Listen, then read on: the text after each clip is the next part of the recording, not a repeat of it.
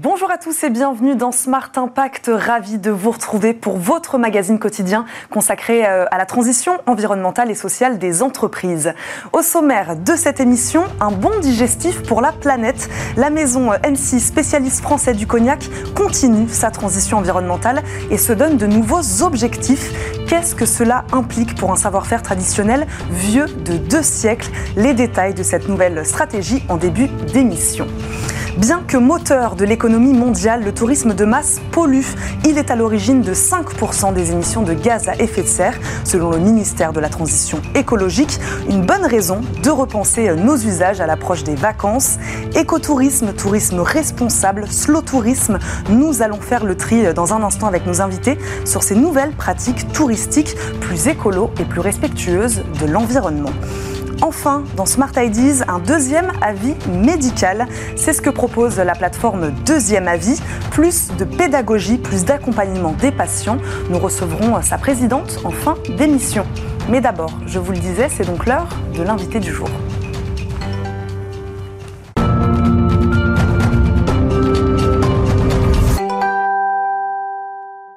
Notre première invitée Sandrine Sommer, directrice du développement durable de la maison NC. Bonjour.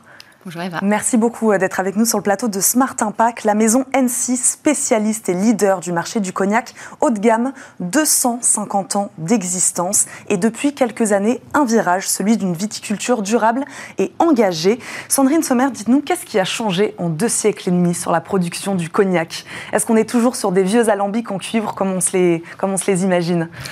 Alors tout à fait. Ce qui n'a pas changé euh, depuis plus de deux siècles, c'est la qualité euh, de la maison de la maison NC, hein, qui fait vraiment euh, une, grande, une grande différence. C'est toujours le même process, bien sûr. Euh, mais c'est vrai que depuis euh, plus de 20 ans maintenant, les dimensions environnementales, sociales et sociétales se sont accélérées.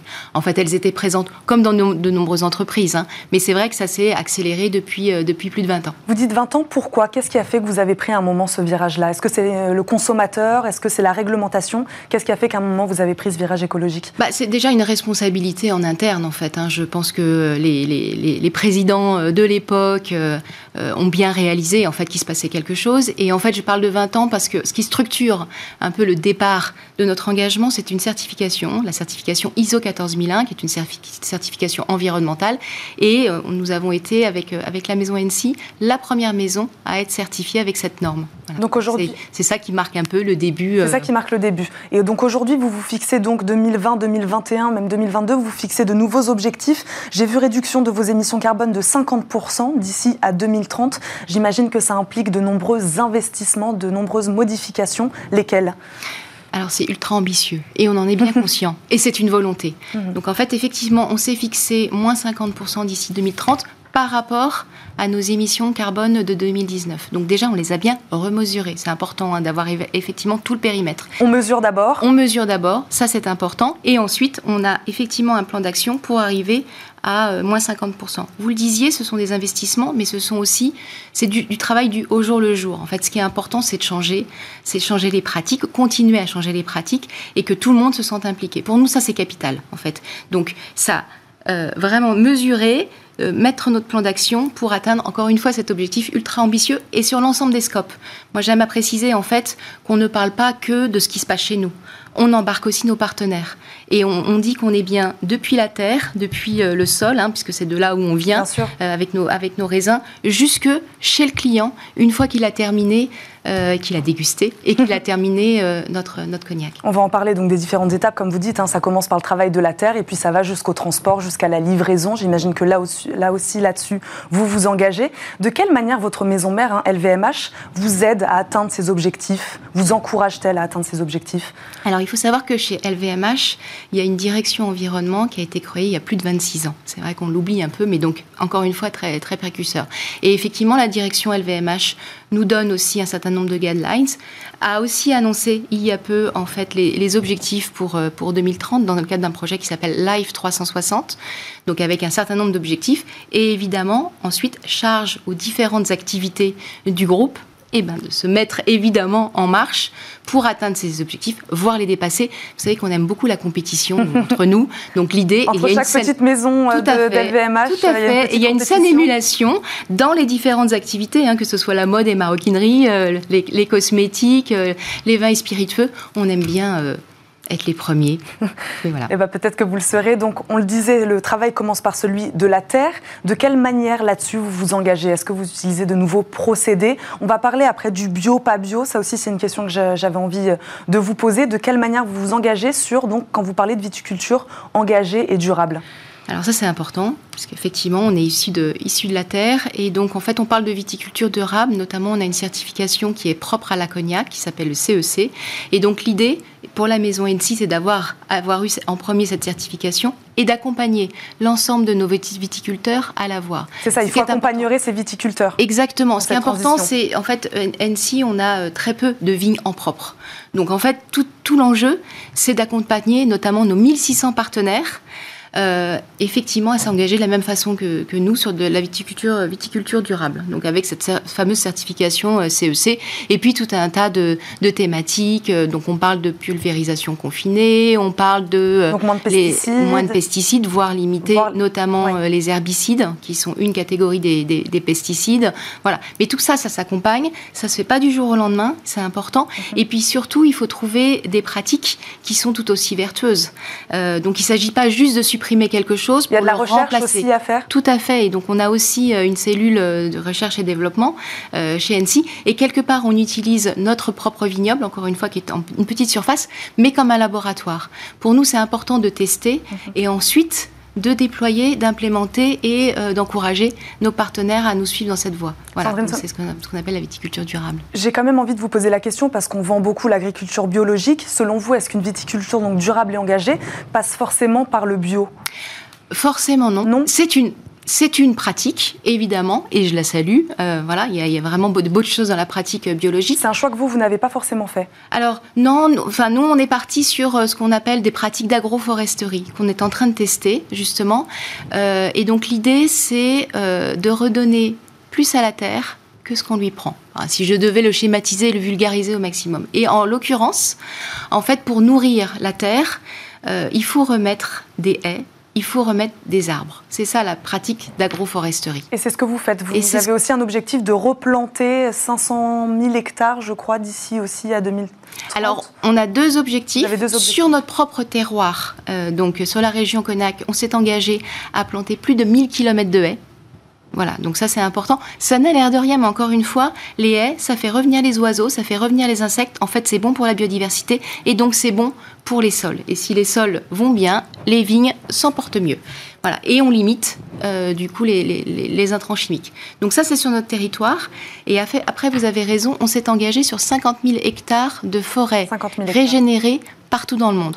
Donc là, on sort un peu de notre propre scope parce qu'on estime qu'on a aussi ce devoir et cette responsabilité. sur ce qu'on appelle la compensation carbone là-dessus Alors, nous, on ne le fait pas pour compenser carbone. On le fait dans un objectif de promouvoir la biodiversité. Vous savez que la première source de biodiversité, elle se trouve en forêt. Et la forêt, elle a plein d'autres bénéfices. Donc on a trouvé un partenaire qui s'appelle Reforest Action et avec lui, on a décidé de s'engager. Donc en dehors de notre propre score, bien sûr encore une fois sur le territoire, mais pas que. Et donc on a décidé d'agir et de recréer des forêts ou de régénérer des forêts en Chine, en Afrique, aux US. On en parlait à Sandrine Sommer, donc euh, cette transition environnementale, cette transition écologique implique une modification de beaucoup de choses sur la chaîne de valeur. On a parlé des terres. Euh, parlez-nous de votre engagement sur euh, les transports, sur les emballages notamment aussi. Alors les transports c'est important parce que comme on en parlait tout à l'heure, il y a qu'un seul pourcent de notre chiffre d'affaires qui est sur la France. Donc tout le reste, on l'exporte. Donc beaucoup d'exportation Beaucoup d'exportation. 99% de nos produits sont exportés. Donc bien sûr, on se doit de faire de la manière la plus propre possible. Donc en fait, on a euh, fait un choix et euh, là, nos équipes supply sont très importantes parce qu'on a choisi de d'exporter par bateau, notamment euh, évidemment les, US. Et bon, bateau, étant le modèle le plus vertueux, en tout cas bien, bien plus mhm. euh, évidemment que, que, l'avion. Euh, mais on a décidé d'aller un cran plus loin et on a décidé de s'investir avec un partenaire qui s'appelle Neoline pour participer en fait à la construction d'un cargo à voile pour qui serait capable de transporter un nombre important de marchandises? Alors, on commencera par une petite quantité, mhm. pour être honnête, parce que pour le moment, il n'y a, que un ou deux bateaux qui vont être construits comme ça et qu'on a de nombreuses marchandises à exporter. Mais petit à petit, on veut monter en puissance. Donc en fait, dès que le bateau est construit, donc fin 2023, début 2024, on aura à peu près 10% euh, de nos produits qui donc partiront aux États-Unis grâce au vent. Et sur les emballages, est-ce que là aussi vous avez des engagements? Alors sur les emballages, c'est très important aussi. quand on regarde un peu notre, notre bilan carbone, effectivement, c'est conséquent, c'est un poste important. Euh, donc là, il s'agit effectivement d'embarquer les équipes, les équipes marketing, les équipes développement, les équipes achats, pour changer un peu notre façon euh, de développer nos nouveaux produits. Et ça s'accompagne parce qu'il faut aussi que nos clients acceptent ce changement. Donc là aussi, on a euh, on a un plan de marche assez, euh, assez clair. On sait qu'on doit agir sur le verre. On est très content hein, parce que nous on utilise du verre principalement. Le verre c'est fantastique, hein. le verre c'est recyclable, donc on euh, on va pas l'abandonner. Par contre, le verre c'est émissif en termes de CO2. Donc en fait, il faut qu'on travaille avec nos partenaires pour diminuer les émissions de CO2 sur le verre. Et puis peut-être qu'on travaille aussi avec nos équipes marketing pour diminuer le poids de nos bouteilles. Voilà, faire tout aussi beau, tout aussi beau. Hein. Ça, c'est important. On est du luxe avant tout. Hein. Tout aussi, beau, Tout aussi bon. Tout aussi bon, bien sûr. Encore une fois, je vous ai parlé de la qualité hein, qui n'a pas changé plus de, plus de 250 ans. Et tout aussi bon pour l'environnement, la planète. Merci beaucoup, Sandrine Sommer. Il nous reste juste 10 secondes. Je voudrais juste vous poser une question. Est-ce que tous ces engagements se est-ce qu'ils vont se répercuter pardon, sur les prix ou non? Ça, c'est un engagement aussi que vous faites Non, ils ne se répercuteront pas sur les prix. Parce qu'en fait, on, le fait et souvent on dit d'ailleurs, euh, moi j'aime à dire, hein, le développement durable, il doit être économiquement viable. C'est important. Merci beaucoup, on va s'arrêter là-dessus. Merci Sandrine Sommer. Je le rappelle, vous êtes donc directrice du développement durable de la maison NC. Merci d'avoir passé cette première partie d'émission avec nous. On rappelle bien sûr, hein, l'alcool est à consommer avec modération. C'est l'heure de notre débat. On parle voyage et tourisme durable.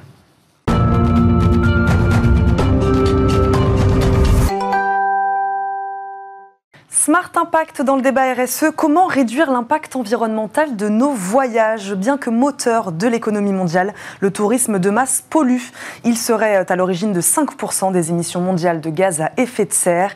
Tourisme durable, tourisme responsable, slow tourisme à l'approche des vacances. Nous voulions faire le tri aujourd'hui avec nos invités sur ces nouvelles pratiques touristiques plus écolo et plus respectueuses de l'environnement. Pour débattre avec nous aujourd'hui, Agnès De Kramer, directrice générale de Feelingo. Bonjour. Bonjour. Merci beaucoup d'être avec nous. Nous accompagne également Lionel Abasque, PDG de Terre d'Aventure et directeur euh, général délégué de Voyageurs du Monde. Bonjour. Bonjour. Merci euh, à tous les deux euh, d'être là. Je le disais, Agnès de Kramer, c'est justement parce qu'il est essentiel à nos économies qu'il faut remettre en question ce, ce secteur qui, pour l'instant, pollue encore beaucoup trop.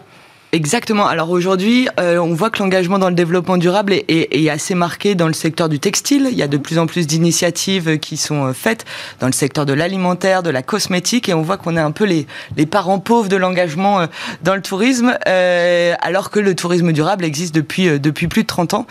Euh, et donc oui, c'est important. C'est un, un secteur qui a un impact environnemental fort. Vous parliez de 5%. En fonction des études, on parle entre 5 et 8%. Mhm. Et aujourd'hui, il y a de multiples solutions qui existent pour limiter l'impact de son voyage sur l'environnement et aussi avoir l'impact le plus positif possible sur les hommes et le territoire. Parce qu'on parle souvent euh, de voyage éco-responsable, d'écologie, mais il ne faut pas oublier hein, les pendants euh, économiques et sociaux qui sont extrêmement importants aussi. Et donc c'est pour ça que chez Filingo, on parle souvent d'hébergement durable et de tourisme durable pour bien euh, considérer tous les piliers de, cette tendance. Oui, c'est ça, parce que vous parlez de limiter son impact. C'est moi aussi, c'est ce que j'ai dit en préambule de l'émission. Comment limiter l'impact de nos vacances? Lionel Abasque, qui doit agir? Est-ce que c'est nous? Est-ce que c'est l'hôte? Est-ce que c'est l'hôtelier? Qui doit agir aujourd'hui? À nous, très clairement, on a fait le choix depuis 20 ans. Euh, ce sont des tours opérateurs, donc nous, en tant que tour opérateurs, en tant que professionnels, qui devons agir. Euh, dans un premier temps pour le compte des clients, et puis euh, peut-être dans les années à venir euh, faire participer les clients, mais, mais très clairement, c'est à nous d'agir. Mm. Alors nous, par exemple, dans le cadre de, nos marques, hein, Voyageurs du Monde, Terre d'Aventure, de par la nature des voyages, déjà, c'est essentiellement du voyage individuel, sur mesure, ou du voyage à base de trekking, de randonnée. Donc on est assez éloigné de ce que vous avez appelé le mass market. Mm-hmm. Donc par nature, on est surtout sur des voyages individuels, donc avec un impact environnemental vraisemblablement plus, plus, plus faible. Mais euh, pour citer euh, ce dont on parle beaucoup au niveau du voyage, qui est l'impact des émissions carbone dans le cadre de l'aérien. Nous, on a fait le choix, dans ce domaine-là, depuis 10 ans, depuis 10 ans, depuis les accords de Kyoto, de compenser intégralement l'empreinte carbone de nos clients mais nous le compensons pour le compte de nos clients. Et ça fait 10 ans qu'on le fait, et on le fait à hauteur de 100%. on n'arrive pas à faire autrement, excusez-moi de vous couper Lionel parce qu'on n'arrive pas à faire autrement pour l'instant que de compenser nos émissions de carbone. On ne peut pas remplacer l'aérien. Pour l'aérien, l'aérien, il se trouve que l'aérien dans le monde de l'industrie, c'est l'un des seuls secteurs où effectivement, comme vous le dites, on n'a pas le choix que de compenser parce qu'il n'y a pas d'alternative technologique. Mhm. Le jour où elles, elles arriveront, pourquoi pas. Donc Comment y arriver? Il y a deux manières d'y arriver. Le premier, c'est effectivement de compenser. Nous, on a lancé nos propres projets de reforestation depuis 10 ans. Ça nous coûte quand même 1,3 million d'euros par an. C'est 10% de notre résultat. Et on le fait pour le compte des clients. Et le deuxième point, c'est que dans le cadre de l'aérien, on prône politiquement la mise en place d'une taxe carbone élevée au niveau de la billetterie, au niveau, lorsque vous achetez un billet d'avion, on considère qu'un voyageur qui est prêt à, débourser 1000 euros pour un voyage est capable de mettre entre 50 et 100 euros de taxe carbone supplémentaire, à condition que cette taxe soit fléchée uniquement sur les investissements technologiques pour euh, avoir à terme des solutions alternatives pour avoir un aérien plus propre. Donc on est sur des engagements très forts dans ce domaine-là et on considère qu'effectivement c'est à nous de le faire. Pour les clients, on verra plus tard. Anis de Kramer, oui. Sur cette taxe aussi, peut-être, qu'est-ce ah. que c'est au client aussi un moment de payer peut-être un petit supplément qui fera qu'on participe aussi euh, justement à la transition du secteur? Alors, c'était euh, pas autant directement sur la taxe que je, voulais réagir, c'est aussi sur, euh, bien sûr, que c'est avant tout les, acteurs du secteur du tourisme qui sont acteurs, comme le, le nom l'indique, et donc qui doivent euh, agir et considérer l'impact de leur activité, ça se voit énormément. Les hébergeurs, je parle de ce que je connais, mhm. les hébergeurs vont de plus en plus euh, vers cet engagement, travaillent à limiter l'impact environnemental de leur activité, et donc on s'engage avec Filingo à valoriser leur engagement. C'est important, je pense aussi, de rappeler que, que le voyageur peut aussi être acteur, et, et, que euh, ces choix ont un impact en général très fort. Si je prends quelque chose de, de, très précis, de très concret, pour dire à quel point aux personnes qui nous écoutent, le voyageur peut avoir un, un impact. Euh, si vous séjournez à l'hôtel, et si je parle de la consommation d'eau, euh, pour casser un peu les idées reçues, et on en parlait euh, juste avant, la consommation d'eau d'un hôtel, elle se passe dans la chambre à 40%, la buanderie 20%, le restaurant 20%, la piscine 10%. Je ne vais pas abreuver de chiffres, mais c'est pour donner euh, un cadre. Et donc ça veut dire quoi? Ça veut dire 40% dans la chambre, c'est vous et moi. Et donc on peut agir en réduisant le temps passé sous la douche, en faisant attention à la consommation d'eau dans la salle de bain. La buanderie, c'est le, le nettoyage des serviettes, des draps notamment. Et donc de respecter les programmes de, non-remplacement euh, de serviettes et de draps, par exemple, peut être ça peut quelque être l'hôtelier qui fait de la pédagogie aussi auprès de son client. C'est un travail commun. C'est un travail commun. C'est exactement ça. C'est l'hôtelier qui va transmettre la pédagogie, expliquer, et c'est le voyageur aussi qui va faire cet effort de se dire, ok, maintenant, plutôt que de laver euh, ma serviette tous les jours, je vais peut-être, si je reste trois jours à l'hôtel, conserver ma serviette comme je le fais finalement à la maison. Agnès de Kramer, là on parle donc de nouveaux usages. À quoi ressemblerait si on devait euh, l'imaginer, se l'imaginer Imaginez un logement touristique durable. À quoi il ressemble? Il ressemble à énormément de choses. Je pense qu'il y a autant d'hébergements euh, durables qu'il y a de, typologies de voyageurs, et c'est ça aussi qui est important de transmettre aux voyageurs. Comme je dis souvent, l'hébergement durable, ce n'est pas que la cabane en bois dans les arbres. Euh, il y a des hébergements durables économiques qui commencent à des tarifs très abordables, 40-50 euros la nuit. Du luxe, le luxe et également engagé dans une démarche de développement durable. Il n'y a pas du tout d'incompatibilité sur l'engagement.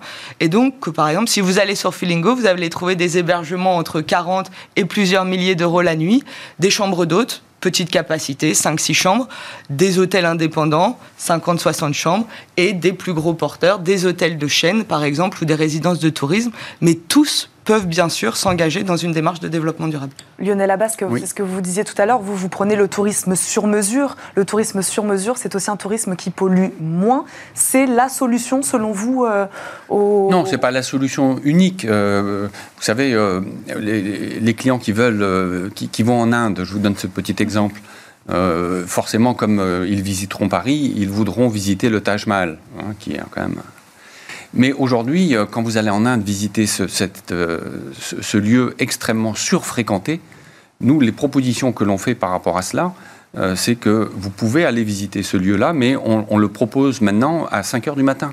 Pourquoi? Parce qu'à 5 heures du matin, il n'y a personne. Donc on peut aussi visiter des lieux dits surfréquentés mhm. euh, sur des solutions euh, alternatives en termes de, en termes de visite. Euh, de la même manière, lorsque vous faites de, de, la randonnée ou du trekking et que vous faites le tour des Annapurna au Népal, par exemple, aujourd'hui, nous, la décision qu'on a prise, c'est à l'horizon de 2023, on supprimera tout plastique. Hmm. Or, on le sait très bien, on visite des, notamment quand on fait du trekking, on visite des lieux, on va dans des pays où les conditions sanitaires sont pas toujours évidentes. Donc proposer demain euh, aux clients une gourde avec un système de purification parfait, euh, équivalent à des bouteilles d'eau plastique, ça ne se fait pas du jour au lendemain, mais on, emporte les clients sur ce genre de solution et, ça, et ça fonctionne. Agnès de Kramer, les solutions sont là, en effet, du petit gadget jusqu'à euh, l'architecture, peut-être, comme vous dites, d'un hôtel de luxe qui va être euh, éco-conçu, etc. Mais les solutions sont là. Les solutions sont là et sont à valoriser. Alors nous, on dit très souvent chez Feelingo, il n'y a pas de petits gestes, il n'y a que des gestes. Euh, et donc, on est partisan de, de l'engagement constructif, positif, et donc de la valorisation de ce qui est fait, sans pour autant, bien sûr, fermer les yeux sur ce qui reste à faire. Mhm. Euh, on parle toujours de démarche de développement durable. C'est du temps long, ça prend du temps, euh, mais il faut, il faut valoriser ce qui est fait. Et donc, ça peut être des actions euh, très simples. Hein, mettre un réducteur de débit sur son, mhm. le robinet de ses chambres, c'est quelque chose de très accessible, de très simple. Revoir l'intégralité de l'isolation de son bâtiment, bon, c'est des investissements plus engageants, mais en tout cas, il n'y a pas de, de, d'incompatibilité par rapport à la capacité financière, la capacité humaine. Il y a juste un échelonnement à faire, des mm. priorisations à faire. Euh, mais en effet, il y a de multiples façons de s'engager euh, dans une démarche de développement durable. Et ben voilà, il y a mille façons de le faire. Merci beaucoup à tous les deux de nous avoir accompagnés aujourd'hui, d'avoir discuté de tourisme durable sur le plateau de Smart Impact. On termine comme chaque jour cette émission par la bonne idée du jour. Smart Ideas avec BNP Paribas. Découvrez des entreprises à impact positif.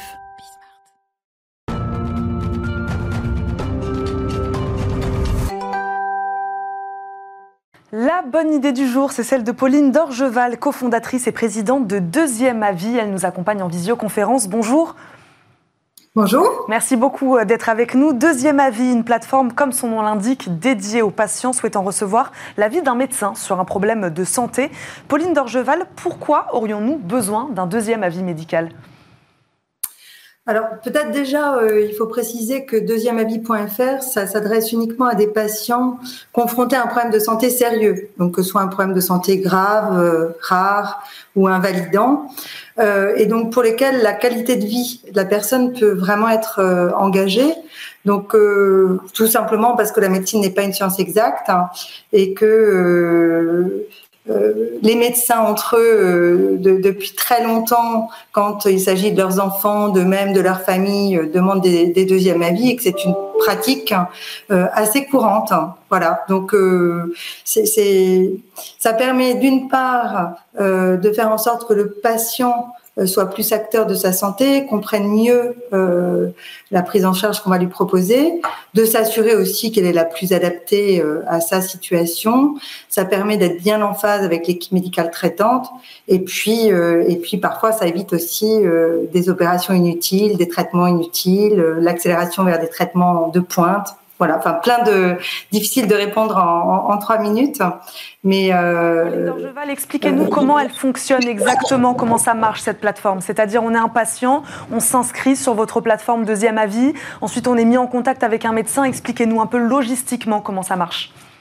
Alors logistiquement, effectivement, euh, c'est c'est un service qui est ouvert aux personnes protégées des, des, mutuelles partenaires, hein, des complémentaires santé partenaires. Donc c'est dans le cadre de contrats santé euh, ou euh, ou prévoyance. Euh, et l'idée, c'est qu'effectivement, le, le, patient arrive sur notre service, souvent via son espace adhérent. Il crée un compte, il indique sa pathologie. On a préalablement, avec notre conseil scientifique, référencé des médecins référents pour cette pathologie. Et donc, le patient peut choisir euh, un médecin précis ou un des médecins euh, référencés pour cette pathologie. Et ensuite, il va télécharger son dossier. C'est-à-dire que c'est vraiment de l'écrit. Il va répondre à un questionnaire qui est un questionnaire personnalisé pour la pathologie. Il va télécharger et uploader euh, des examens médicaux, là aussi spécifiques à la pathologie. Donc parfois c'est un IRM, euh, une radio, un résultat de biopsie, euh, enfin voilà, tout, une vidéo, tout, tout peut être envisagé. Et, donc, et il est mis en contact avec un médecin aussi quand même? Ah, alors, bien sûr, mais pas en visio, hein, puisque donc une fois qu'il a téléchargé son dossier complet, un des médecins de la, du service va analyser son dossier et lui répond en moins de sept jours sous forme de compte rendu écrit. Donc c'est vrai que c'est très, on est très complémentaire à la téléconsultation. La téléconsultation, c'est souvent un problème de santé courant. Ce sont des médecins généralistes hein, ou spécialistes de premier recours hein, qui répondent, et c'est de la visio, c'est de l'immédiateté. Ça s'appuie pas sur un dossier médical. Souvent, c'est des problèmes, voilà. Nous, on est uniquement sur les problèmes de santé euh, sérieux.